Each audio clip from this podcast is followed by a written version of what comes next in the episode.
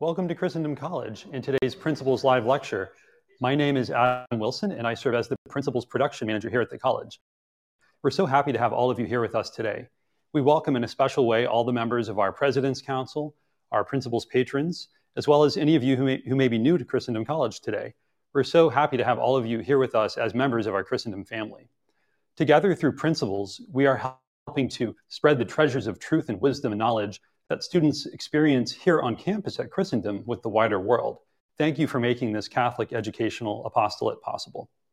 It's my pleasure to welcome today Dr. John Cuddeback.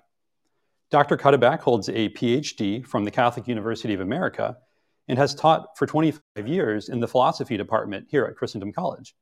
He frequently writes and lectures on a variety of philosophical and cultural topics for both scholarly and popular audiences.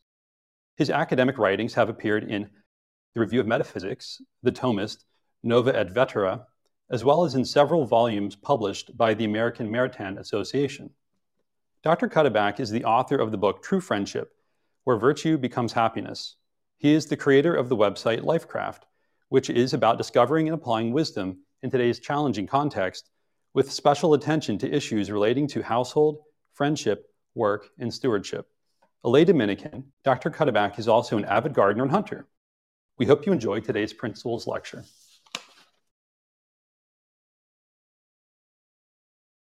Thank you very much, Adam. It's great to be with you all here today, and I'm excited to get to share with uh, with you a little something that goes on in the classroom. There's there's really no blessing like being able to teach in the classroom here at Christendom, and a lot of special things go on in there. And uh, love to bring all of it to you right now. Choosing true friendship. Life is about relationship. And what are the most important relationships ultimately that we have? They're going to be friendships. Whatever the relationship is, really, if it's going to be what it ultimately most can and should be, there's going to be a friendship going on in there. What are we most ultimately called to? Friendship with God. We can have a relationship with God that isn't necessarily friendship. But what we're called to is friendship with God. This, to me, is the main reason to be so interested, to be so concerned, to understand well the nature of friendship because to understand the nature of friendship is really at the heart of understanding why God created us. It's also going to be the key to seeing how to live friendships with other persons, other human persons. Why are these so important? Well, precisely because they're part of that amazing plan of bringing us to friendship with God Himself. The great medieval theologian Saint Aelred of Rievaulx says that friendship is the highest step towards perfection. I invite you to think about that with me for a moment. In God's amazing plan, He wants us to become friends with Him, to live in friendship with Him.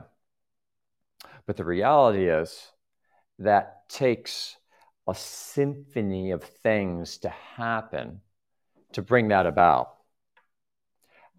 Absolutely central to making that possible, to actualizing the gift, the call of friendship with God, is that we be growing in human friendships. So, this is what St. Aelred is referring to when he says, it's this highest, it's this key step. And what a gift that is.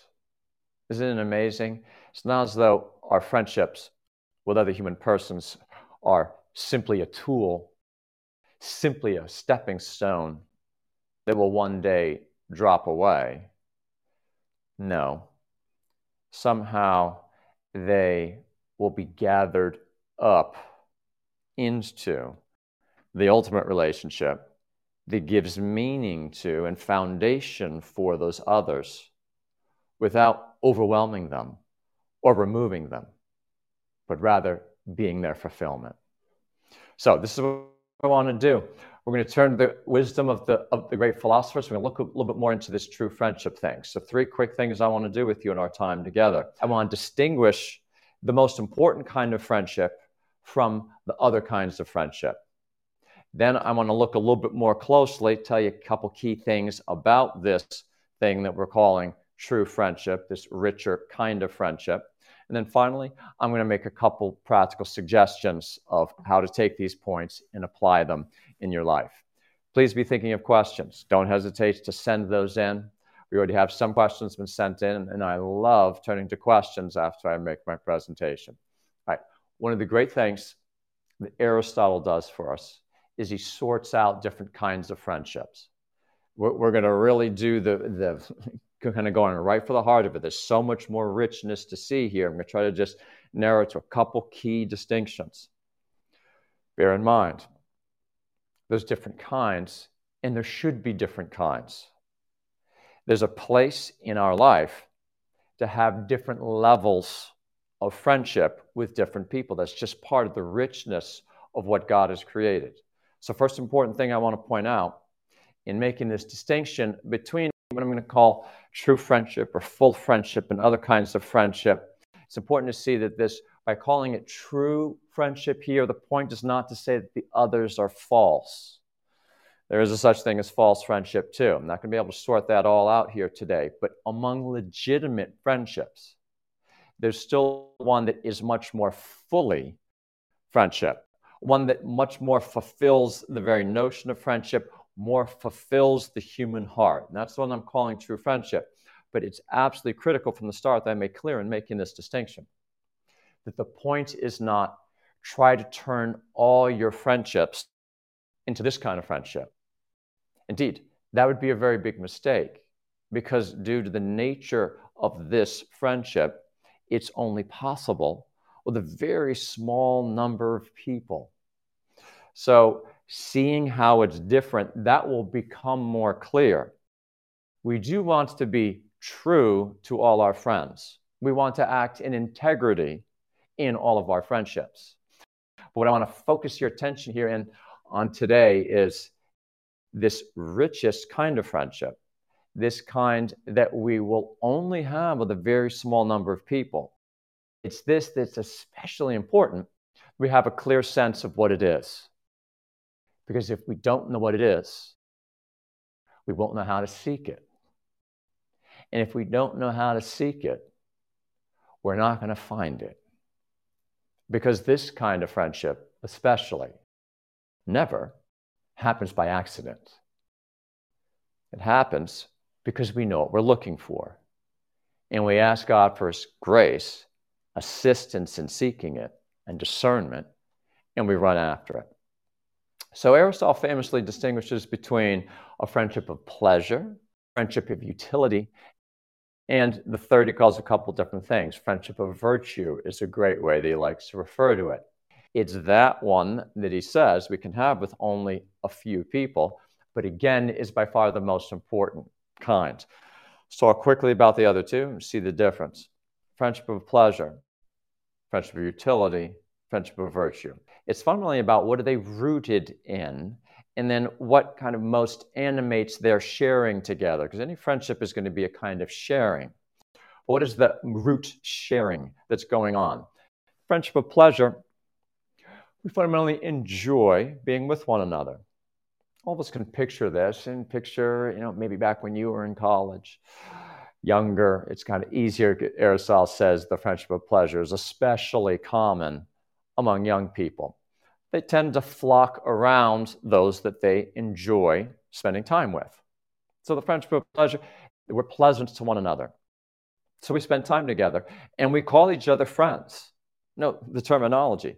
Then, ancient Greece, now, the term, to see how terms are commonly used is very important. We call each other friends because we enjoy spending time with one another. That has a certain reality to it, has a certain place in life.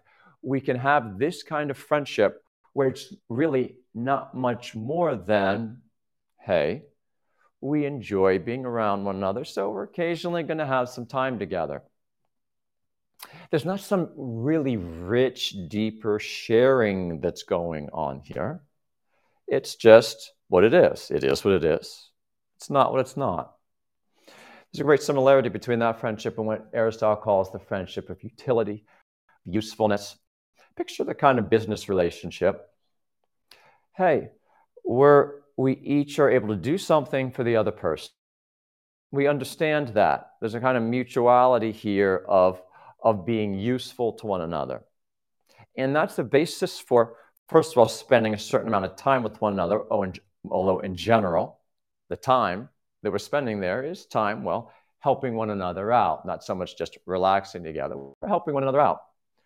Well, this is called friendship. We reasonably say, hey, here's my, here's my business friend. This is what it is. And it's not what it's not. It's not about some rich, deeper sharing that's rooted in seeing the other most of all for who he is and loving him and seeking his good. No, rather, we, we, a friendship of pleasure, we enjoy being around another, friendship of utility, we're, we're seeking to help one another, right? And kind of, there it is. Again, those are shallow. They only have a certain depth to them. There's nothing wrong, or in any case, there's not necessarily anything wrong with them. They can be done badly. Aristotle points out bad people can have that kind of relationship as surely as good people can. Good people will exercise those relationships with integrity. And that's a great topic in itself, how to do that. But the third kind of friendship, then he, he comes along and says, Look, here what I need you to see is there's a kind of relationship where it's most of all rooted in not just it's fun to be together, not just we're being useful on one another, we see the other for who he is. We're moved by, as it were, the very person and goodness of the other. We love that person for who he is, for his own sake. And because of that, we want to share our life together in some rich way. We want to help one another grow into being our true selves. This is an incredibly rich thing. It's, there can, it can grow out of one of those other kinds of friendship. Of those other kinds of friendship could almost uh, unnoticeably becoming deeper and deeper. And so there's not an absolute distinction where never the twain shall meet. But nonetheless, in setting out these kinds, this is a very important and real difference. It's one thing to have those other kinds of relationship. It's another thing to have a relationship where, at least to some real extent, again, we're seeing the other for who he is. We're moved by that. We say, Yes, this is beautiful. This is good. I love. I really, you're good. I want to be with you. You know, these words can sound so kind of fairy tale or even maybe we've heard them so much, kind of, kind of whatever. When we see it done, we do it ourselves. There's nothing like it. We live in an age of so much loneliness, so much isolation. This kind of friendship is the real antidote to loneliness. It's this kind of relationship where you know that you belong. You know that there is always someone, even if that person is not here now, who knows me, who rejoices in my existence, who loves me. Indeed, when you have this kind of friendship, really, even just naturally speaking, you're never alone because you're always in this relationship, even if you're not particularly enacting it right now. Something so beautiful there, simply that we can do this with other human persons. So let's look a little bit more at this now. Moving to our second part, let's look a little bit more deeply into it. Here are two wonderful, wonderful things, so rich, that Aristotle says about this kind of friendship. it's rooted in virtue, and it's fundamentally lived in good conversations. So let's look at each of these. Remember, I said when he was giving the names of these friendships, one of his names for this kind of friendship was the friendship of virtue. Well, here now we have an incredibly important insight into both the, as were the prerequisite for doing this kind of thing, to having this kind of relationship, and then what you're doing or how you go about doing it. It's rooted in virtue. It's about growing in virtue. Think of this. When you really love another person, what does that mean? You want something for them, but what do you want for them? You want their true good, right? You want the good of the other. If I say I love you, I'm saying, I will to you your good. I want you to flourish. I want you to be your true self. But there's a truth about the good of the other person. Notice it's not just whatever that person wants, it's not whatever I want. There's an objectivity here. And it's in, as Aristotle put it, the viewpoint of natural reason, this is just fulfilled by divine revelation, and we see the greater richness, your true fulfillment, your true happiness is in living virtuously. So, if I really love you, what I really want for you is to grow in virtue, which is also synonymous with becoming yourself. And I love you in such a way that I'll do anything I can to help you and to be there in it with you. So when we see this, do you see how implied here is this aspect that's super challenging? When we really see this, there's something honestly scary about this. We really are only able to do this friendship thing to the extent that we are becoming virtuous ourselves. To think. If I really love the other person, want that other person to become virtuous, to what extent can I do that? If I'm not virtuous myself, what would it mean to just kind of say to another person, well, you just, you go and you run along and be good. Don't mind me over here. I'm just kind of well, flailing around doing whatever. But I want what's good for you such a thing, such a situation might be possible. It is possible, it can happen. But this is not what we're going to call really virtuous friendship. Virtuous friendship, true friendship, what, we all, what we're made for, what we really want, what we're yearning for, what fulfills us, is this thing that's going to require much of us, where I can really get be in it and be able to follow through, to as it were, succeed in loving. You know, this is a great lie of our age that you can just you can just love with your feelings. Well, I can just hey hey I'm a great lover. What, what does it mean to be a great lover? Doesn't mean I'm just kind of over here going, ooh, I'm just loving. A lover has to do something. It has to be lived. It has to be enacted. The lover is someone who's giving. He's looking to the other and saying, I'm here for you, and, and I see you, and I want you to become you.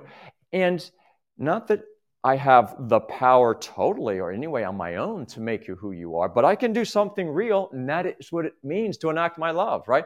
What, would the mother be towards her children, just kind of over here saying, I love you, and not enacting it? What would the husband be who says to his wife, I love you, but doesn't act that way? It doesn't follow through on it, right? True friendship means you're following through, which means you're actually helping the other person become himself which requires something, demands something so huge of me. So, friends, again, so much is packed into this. They grow in virtue together. A phrase that is really only understood, I dare say, or really deeply understood by those who do it.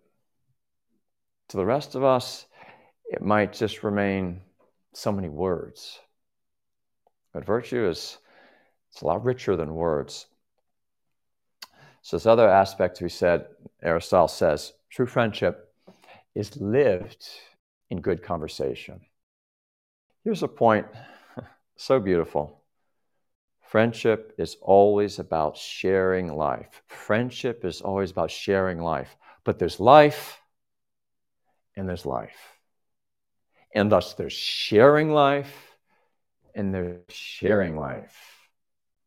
What is real human life? Well, we're already, we've already gotten into that by talking about the virtue, right? In a sense, real human life is this living virtuously. But now here's a closely connected, related, but distinct angle. To live the human difference together, to live our rationality together, to pursue the truth together, to wonder at reality together. And this especially is uniquely enacted in conversation.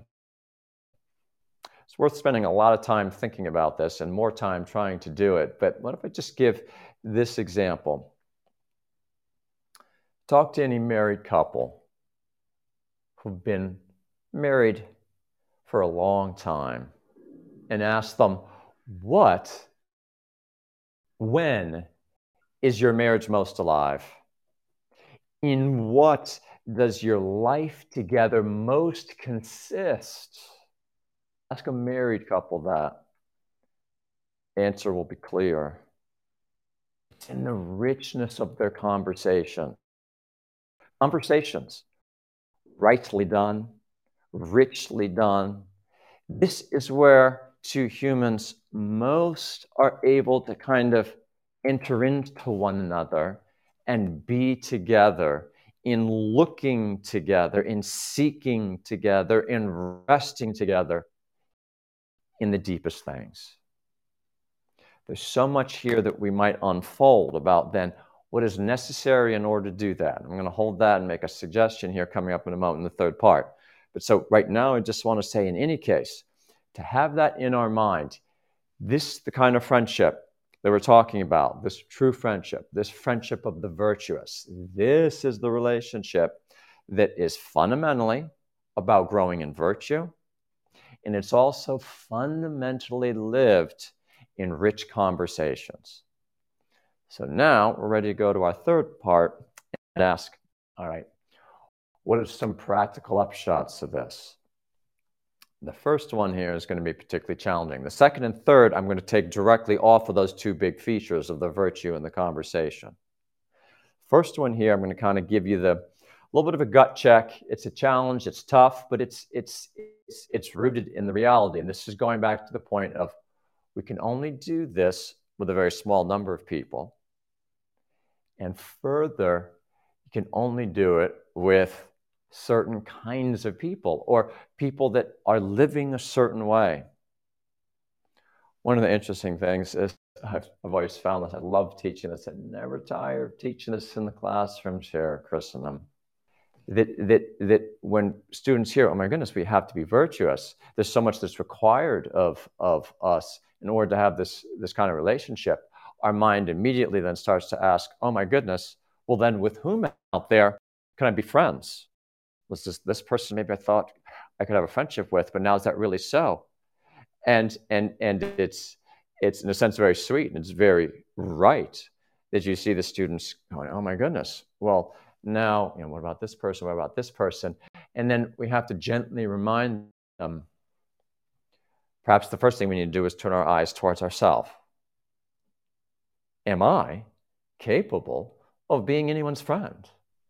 When other people, on thinking about this, turn and look at me, will they find in me someone that's ready, able, willing, really to do this? When St. Aelred talks about seeking out and forming this kind of friendship, he is very emphatic. We have to be super discerning. I'm going to even say colloquially, we have to be picky. And at times, when I share this point, people are tempted to think, are, you calling it to me to be judgmental? to be judgmental of whether this person's worthy to be my friend, that'd be the wrong way to see it. It's not about being judgmental, but is about living in the truth. If the truth is we're only able to go deeper if there's certain things going on in this person's life and in my life, then we need to recognize that. And the great masters all speak of this. St. Aelred, I particularly like on this, where he says you need to discern. So here's a practical thing. In looking for this kind of friend, see it almost like a kind of dating. This is the way, this is the way that St. Aelred speaks of it. You, you spend this time of discerning. Oh, I think I might be able to go deeper with this person. No, I'm going to be able to go deeper with this person. I think it's worth here looking into going deeper with this person. Then there's a testing period. He says, literally have a testing period. You don't immediately dive in and assume prematurely a deep intimacy. There's always a very organic aspect to growing in friendship.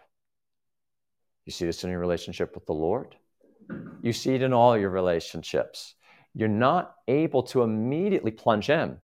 Don't assume an intimacy too soon. We're discerning. We're learning about ourselves. We're learning about them. We're learning about particular compatibility here. We're making sure that there's the shared interest and the deep intention of putting first things first, of growing in character, of growing in faith together.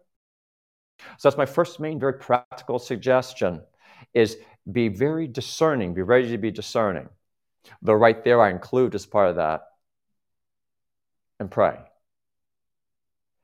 Ask the Lord to open your eyes, to open the eyes of others. Bring us together. Help us know with whom can I go deeper? And then bless us in doing so. My other two suggestions the first has to do with this aspect of friends grow in virtue together. Kind of a concrete thing. As you're starting to go deeper, think in terms of holding one another accountable. With whom can I have this relationship where we're really going to hold one another accountable? Again, you can't assume this too soon, but as you're starting to go deeper, this is something, a very reasonable thing to do. Make it explicit. I'm going to be counting on you to tell me when I'm not being me. And I'm going to trust you that you want to hear from me when I see some way that I think that you can grow. This is fraternal correction in its kind of most powerful, potent, intimate form friends who know that they have one another's back, who know one another well, who love one another in such a rich way.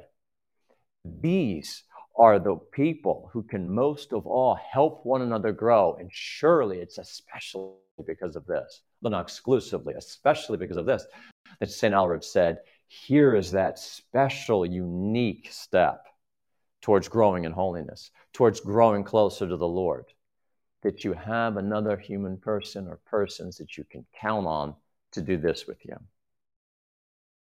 Finally, think in terms what can we do to enrich our conversations? This is a beautiful, broad topic in itself. There's so much to say, for instance, about the day and age in which we live, so many ways that the culture in which we live is undermining our conversation. Think of the various ways it is. Think of technologies that tend to undermine conversation. Think about how a lot of the natural context for conversation, like sitting on the porch swing, like sitting around a fire together, that have been functionally removed. There's so many things that make a difference. There's so much that goes into making people prepared for, interested in, capable of enacting wanting to do these richer conversations.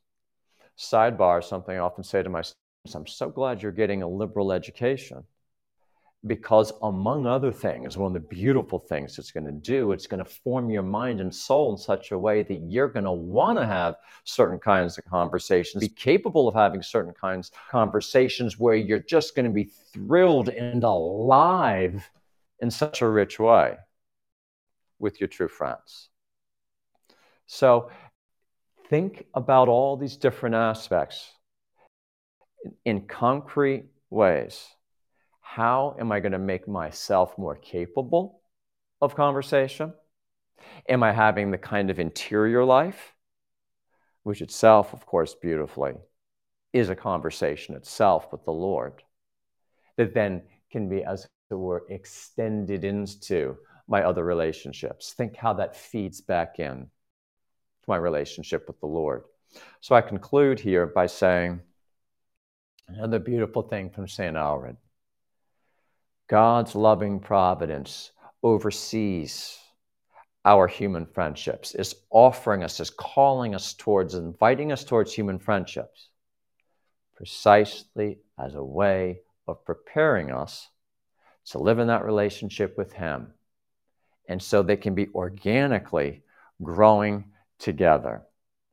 Think about how that in itself is one of the things that will most unite you with your friends the shared pursuit of your relationship with the Lord. Well, thanks for listening. And I'm going to, uh, I'm open to questions right now. I know we have a couple of questions that have already come in. So I'm going to take a sip of water and turn to them.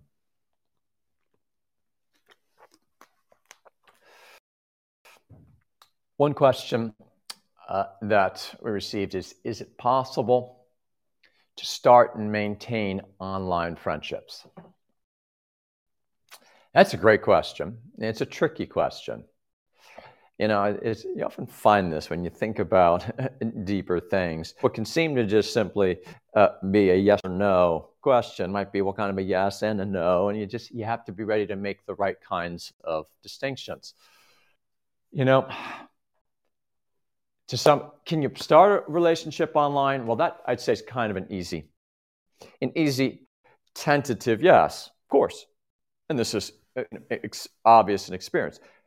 People meet one another online. In fact I'll, I'll point this out. I know i know numbers numbers of people who met their spouse online right? So obviously you can in any case meet someone that you end up having a very profound and lasting relationship with. The maintain thing is going to be raise a different question, but for a moment, let's just linger on the on the meat.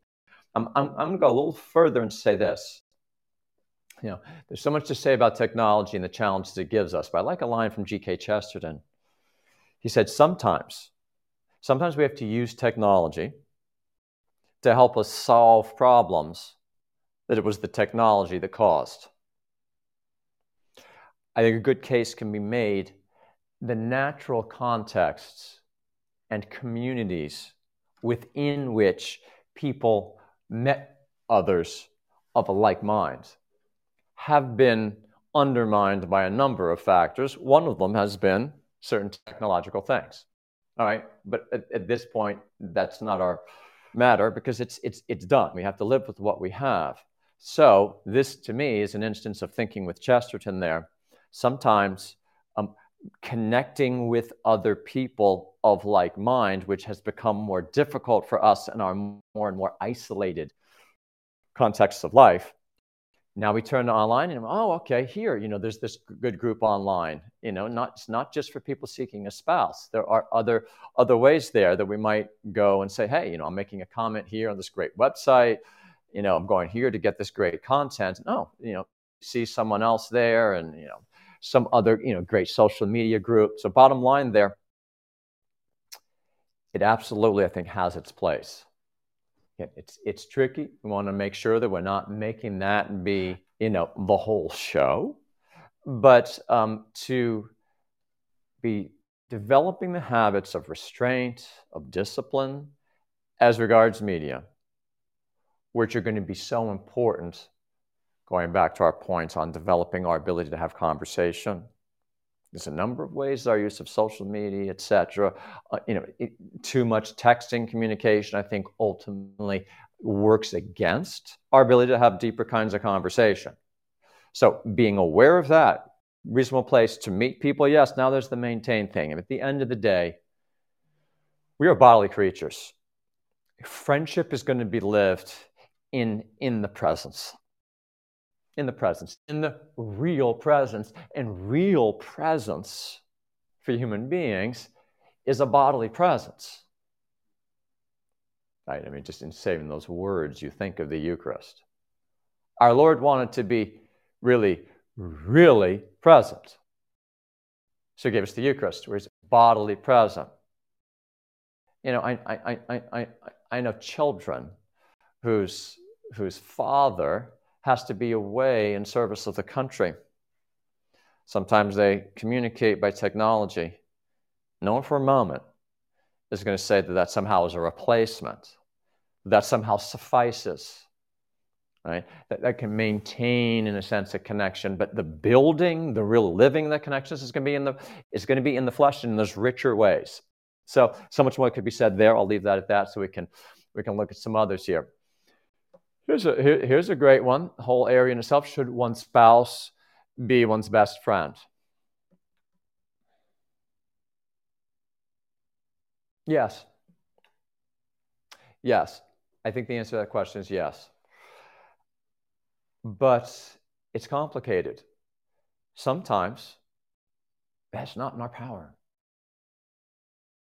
And we have to recognize that. Someone to say, may I put it this way you can have a true marriage where your spouse is with your spouse, you don't really have, to be frank, the kind of friendship that we've been talking about here. You can have a true marriage where, for whatever reasons, there really isn't that meeting of the souls and hearts in the way that we've been talking about and having those rich kind of conversations. Well, it, this is rather obvious from experience. People can be married and not have that. And sometimes that's not for a lack of trying, at least on one person's part, for sure. So, I mean, you know, should one's spouse be one's best friend? This is something to strive for. Recognizing, by the way, that women need women friends, friends and men certainly can say from firsthand experience, for me to be the husband I want to be, I need to have strong male friendships. That's super duper important. There's something unique and irreplaceable there. So, so in saying best friend, certainly not exclusive in the sense of of you know overwhelming all the others and squeezing those out. There's got to be a way that's able to be yet the fullest, the one that where there's most shared life that is the goal. That is something for a husband and wife to strive for. And I'd say, especially to men, that's something that we can miss. And we can forget the importance of cultivating that in all of its richness, including, for instance, this simple aspect of really, really cultivating conversation and the meeting of minds and appreciating, honoring, and cultivating interior life the intellectual life, the rational life of our wife. Another question on the board here um, is: how many friends, how many of these kind of friends can you can you actually have? You know, great. This this is of course is one of those things where there's no absolute number here, but in the full-fledged sense, I'm just going to put it this way I think it's fewer than the fingers on one hand. Now, you have to take this rightly. Part of the richness here is there's always going to be certain people in your life that, at least it's always going to be, there often will be. May you be blessed to have it be so, that there's certain people that you really wish you could go deeper with, but life circumstances are not really going to allow for it. And so we're separated. We're separated by life in, in, in, various ways. Often that's just a physical separation. Again, because we're rational animals, we're bodily creatures. If, if we're separated in the flesh, we're separated. We're not really going to be able to be pursuing something rich and full on and deep together. So maybe it's a second tier thing. but they're not going to be able to be in the first tier. So, so kind of, I'm going to take this question as how many, how many of this kind of friendship can you have? What kind of first tier? The ones that are actually really being enacted. Again, I can think in my life right now of people that were, my life circumstances a little different. Wow. I would love to really be pursuing a deeper friendship with you. But as it is, we're going to be from afar there's still a kind of friendship. It is what it is, a great gift. And it's not what it's not, at least in this life. One great day, that might be different. But in any case, here, with the limitations that we have, there's a very small number of people. Indeed, this is why in the book of Sirach, it says, if you found a true friend, if you found one, You've found an irreplaceable treasure. One? Is it one? Is it two? Is it three? So enjoy the gift, receive the gift. This isn't a way of, of ignoring the others. This is a way of saying you're not my true friends, but it's a way of, of recognizing with some we go deeper. And I'd, and, and I'd even like to put it this way the more we do well in those few most rich friendships, the better person I'm going to be, the more I'm going to become myself, the more I'm going to be capable of being friends to other people too. It's like we have a really mature relationship between spouses. You don't feel left out by their closeness. You the more immature, you know, couple, you all we feel left out by the kind of immaturity of their relationship. The really mature relationships actually in a sense, draw you in or make you feel like these people are capable of being there for me. Final question I think we're going to have time for. We do it really quickly. When should you walk away from a friendship? St. Aelred talks about this a bit. There's a bit, I have a whole chapter, frankly, that's addressing some of these things in my book, which I haven't mentioned to you, which I will in a moment. But we, sometimes you do need to walk away. This is part of what St. Aelred was saying of taking a time of kind of dating sometimes, especially in the dating period, if you just start to see, for whatever reason, it's not going to work, then there's there's different ways of walking away, and sometimes it's just being explicit. It's been great to have this time with you. I really appreciate this. I don't think we're going to be able to go deeper. You know, maybe that's never said in words. Maybe it's just you know happens a little bit more organically, right? But in any case, it's one of those great questions where you have to be prepared for that one. You won't always be able to know exactly when, but you do need to be asking yourself sometimes it is going to be the time to walk away. And we're walking away fundamentally so that we can be better living in the ones that God has given us to live in. So I'm going to wrap up and say, thank you for those great questions. Thank you for being attentive. Thank you for giving me the opportunity to share with you some things that I get a chance to do in the classroom. And I feel myself so blessed to be able to do. Just want to share with you the book I mentioned. It's called True Friendship Where Virtue Becomes Happiness. It's published by Ignatius Press. It goes deeper into these things. I think you'd appreciate it. Another resource is my website, life craft.org, where I love to bring, again, rich things I'm able to do in the classroom. I love to try to bring that to a broader audience. I especially want you to think in terms of gettingprinciples.org or getprinciples.org is where you can come and take a number of courses by there's one by me there's one by several of my colleagues here it's an incredible opportunity for you to get a little window into the amazing thing that we're blessed to do here together at Christendom College. My class is titled Man, the Jewel of Creation, and it's, it's bringing to you some of the real gems, sorry, pun intended, of the philosophy of human nature course that we teach here. There's just a newly released another principles co- uh, course called The History of Political Thought. That's another great one. So it's at, again, getprinciples.com. Again, thanks for taking the time today.